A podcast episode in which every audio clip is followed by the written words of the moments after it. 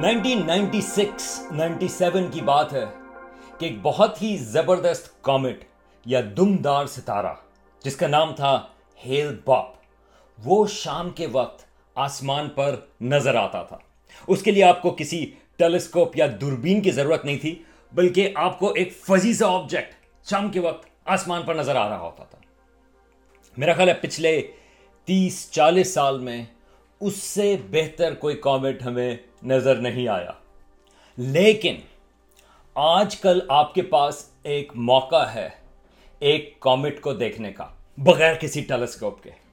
اس comet کا نام ہے یا اس کا نک نیم ہے کامٹ نیو وائز یہ ایک اسپیس میں ایک ٹیلیسکوپ ہے نیو وائز کے نام سے۔ یہ اس نے اس کو ڈسکور کیا۔ بلکہ خالی اسی سال میں ستائیس مارچ کو یہ کامٹ جو ہے وہ دریافت ہوا۔ اب آج کل رات کے وقت سورج غروب ہونے کے بعد جب ہلکا سا اندھیرا ہونا شروع ہو جائے، اس وقت آپ کو یہ کامنٹ نارتھ ویسٹ میں آپ کو وہ نظر آئے گا۔ اب اگلے کچھ دنوں میں اسٹرانومرس کو پتہ نہیں، شاید یہ کامنٹ اور برائٹ ہو جائے اور ہمیں اور آسانی سے نظر آنا شروع ہو جائے۔ اور یہ بھی ہو سکتا ہے کہ وہ ذرا فینٹ ہو جائے اور آپ کو نظر آنا وہ بند ہو جائے۔ یہ کامنٹس جو ہیں، جب وہ سورج کے قریب سے گزرتے ہیں تو ایک تو اچھی بات یہ ہوتی ہے کہ ہمیں وہ نظر آنا شروع ہو جاتے ہیں۔ لیکن یہ اکثر پہلی دفعہ اسٹرانومرز اس کو آبزرو کر رہے ہوتے ہیں۔ یہ کامنٹ اسٹرانومرز نے پہلے کبھی نہیں دیکھا تھا۔ تو یہ پتا نہیں ہوتا کہ اس کی ایگزیکٹ وہ کس طرح کی چیز کے بنے ہوئے ہیں، اس کی صورت سے کیا انٹریکشن ہے۔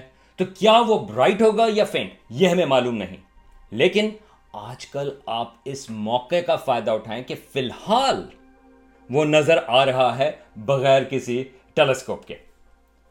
اب آپ کہیں گے کہ بھائی آسمان پر کدھر؟ well, اس کے لیے آپ کے پاس بہت سارے ٹولز موجود ہیں۔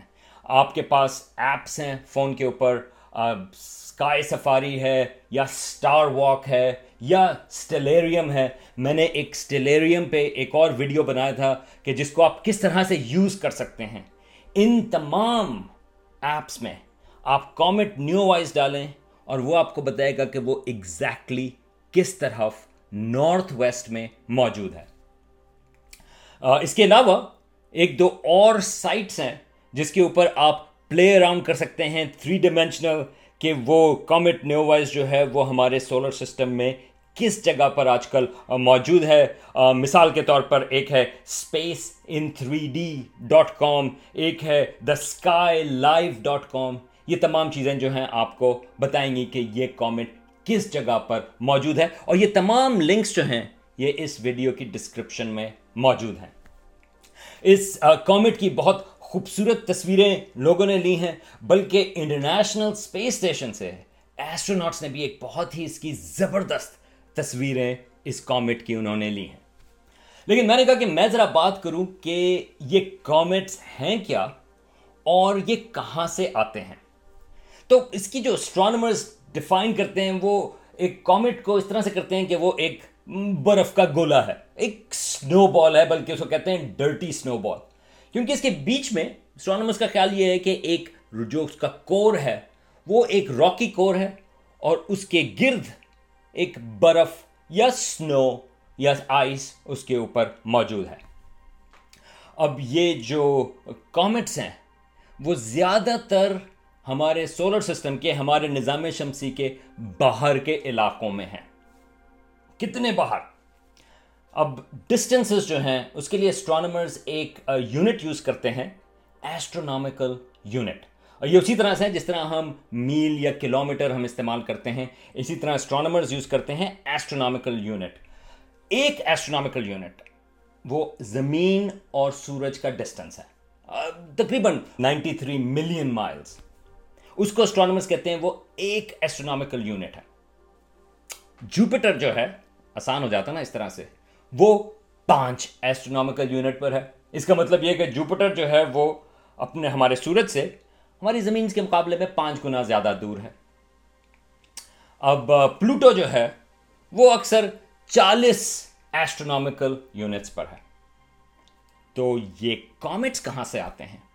تو کامٹس دراصل دو علاقوں سے آتے ہیں۔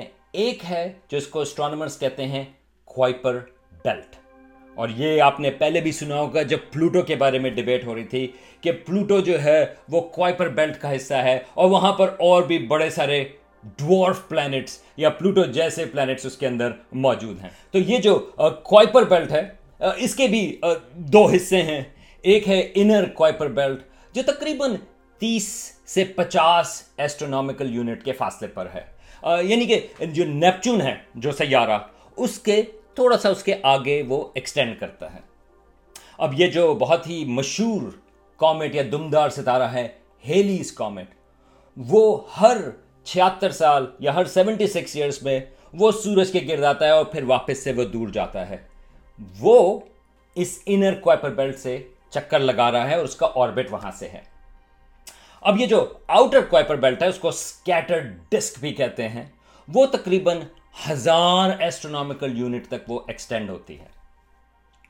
تو بہت سارے کامٹس جو ہیں، وہ وہاں سے بھی آتے ہیں۔ اب یہ جو کامٹ نیو وائز ہے، وہ خیال یہ ہے، میں نے اس کے بارے میں ڈائریکٹلی تو نہیں پڑھا کہ لوگوں نے اس کو ڈائریکٹلی آئیڈینٹیفائی کیا وہ کس جگہ سے آ رہا ہے، لیکن خیال یہ ہے کہ وہ چھ سو سات سو ایسٹرونامیکل یونٹ کے فاصلے سے اب سورج کے قریب وہ آیا ہے۔ لیکن ان اس کوائپر بیلٹ کے بعد بھی ایک علاقہ ہے جس کو اسٹرانومرز کہتے ہیں اوٹ کلاؤڈ وہ ایک سفیریکل ہے۔ کوائپر بیلٹ جو ہے وہ ریلیٹیولی وہ ایک ڈسک جیسی جگہ ہے۔ لیکن اوٹ کلاؤڈ وہ بہت ہی دور ہے۔ وہ ہزار ایسٹرونامیکل یونٹ سے لے کر وہ تقریباً ایک لاکھ ایسٹرونامیکل یونٹ تک باہر جاتا ہے ایکسٹینڈ کرتا ہے۔ اور ہمیں پتہ نہیں کہ اس کی ایگزیکٹلی exactly باؤنڈری کیا ہے۔ لیکن وہ ایک اسفیریکل ڈسٹریبیوشن ہے کامٹس کی۔ تو وہاں سے اگر کوئی کامٹس آتے ہیں تو ان کا پیریڈ جو ہے وہ کئی ہزاروں یا لاکھوں سال میں وہ ہوتا ہے۔ بلکہ اسٹرانومرس کا خیال ہے کہ اوٹ کلاؤڈ میں ٹریلینس آف کامٹس ہیں۔ آ, اب یہ جو میں کوائپر بیلٹ کے جو اسکیل کی بات کر رہے ہیں یا اوٹ کلاؤڈ کی بات کر رہے ہیں، وہ اس میں وہاں پہ کوئی ایگزیکٹ باؤنڈری نہیں ہے۔ یہ اسٹرانومرس کے رف ایسٹیمیٹ ہیں۔ اور اوٹ کلاؤڈ کے جو کامنٹس ہیں، وہ ایسا نہیں ہے کہ ہمیں وہ نظر آ رہے ہوتے ہیں۔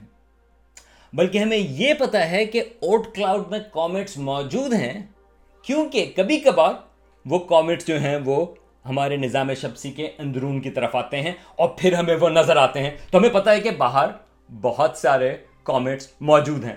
اور ہمارے جو تھیوریز ہیں کہ ہمارا نظام شمسی کیسے بنا، وہ یہ پروڈکٹ کرتی ہیں کہ بہت ساری چیزیں جو بچی ہوں گی۔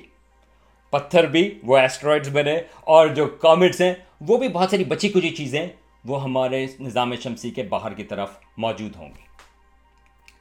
تو یہ کامٹ ہمیں دمدار کیوں نظر آتے ہیں؟ تو جب یہ کامٹ باہر کی طرف ہیں کوائپر بیلٹ میں یا اوٹ کلاؤڈ میں، تو تو وہ خالی برف کے گولے ہیں اور ہمیں وہ نظر نہیں آتے۔ لیکن جب وہ برف کا گولا ہمارے سورج کے قریب آتا ہے، کیوں وہ قریب آتا ہے؟ کچھ کا تو آربٹ ہی ایسا ہے۔ کچھ کبھی کبھار کسی اور کامٹ سے ان کا ٹکراؤ ہو گیا، کچھ ان کے آربٹس میں کچھ ڈسٹربنس آئی، تو وہ ہمارے نظام شمسی کے اندر کی طرف آنا شروع ہوئے۔ جب یہ برف کا گولا کامٹ سورج کے قریب آنا شروع ہوا تو اس کی جو برف ہے وہ تھوڑی سی پگھلنا شروع ہو جاتی ہے۔ اس پگھلنے کی وجہ سے وہ اس کی دم بن جاتی ہے۔ اور وہ بلکہ دو قسم کی دمیں ہیں۔ ایک تو ڈسٹ ہے، جو ڈسٹ اس سے نکلی، اور دوسری گیسز ہیں۔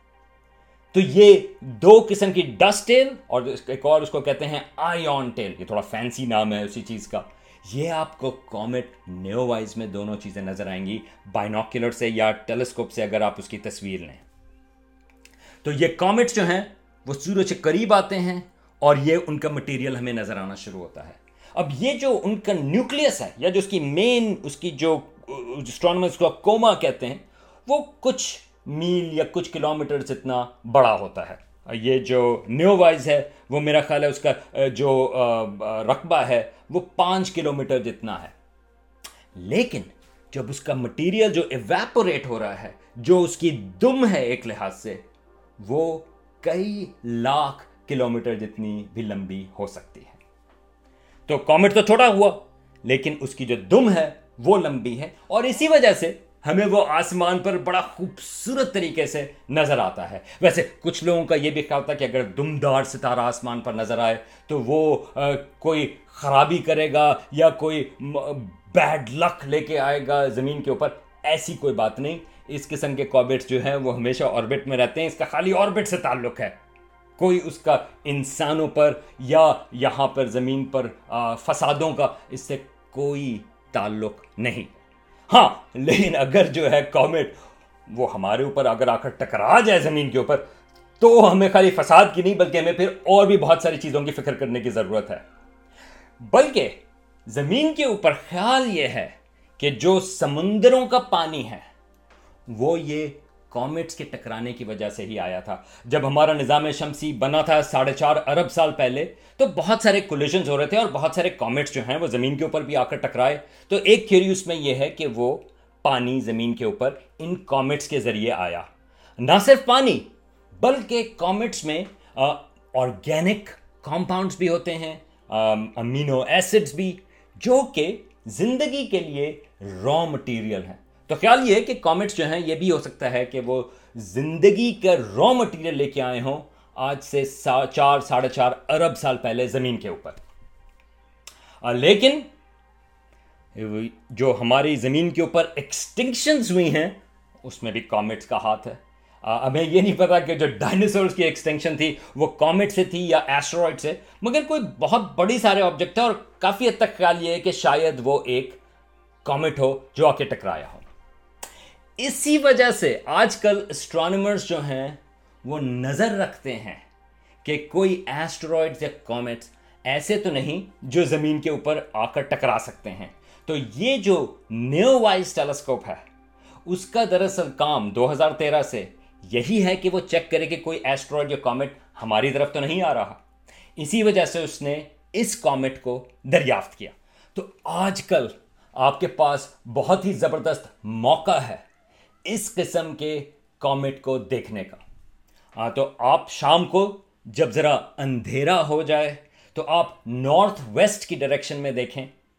اور ایسی جگہ تلاش کریں جہاں پر درخت یا گھر آپ کا ویو بلاک نہیں کر رہے ہوں، کیونکہ یہ کامٹ جو ہے وہ ہورائزن کے کافی قریب ہے۔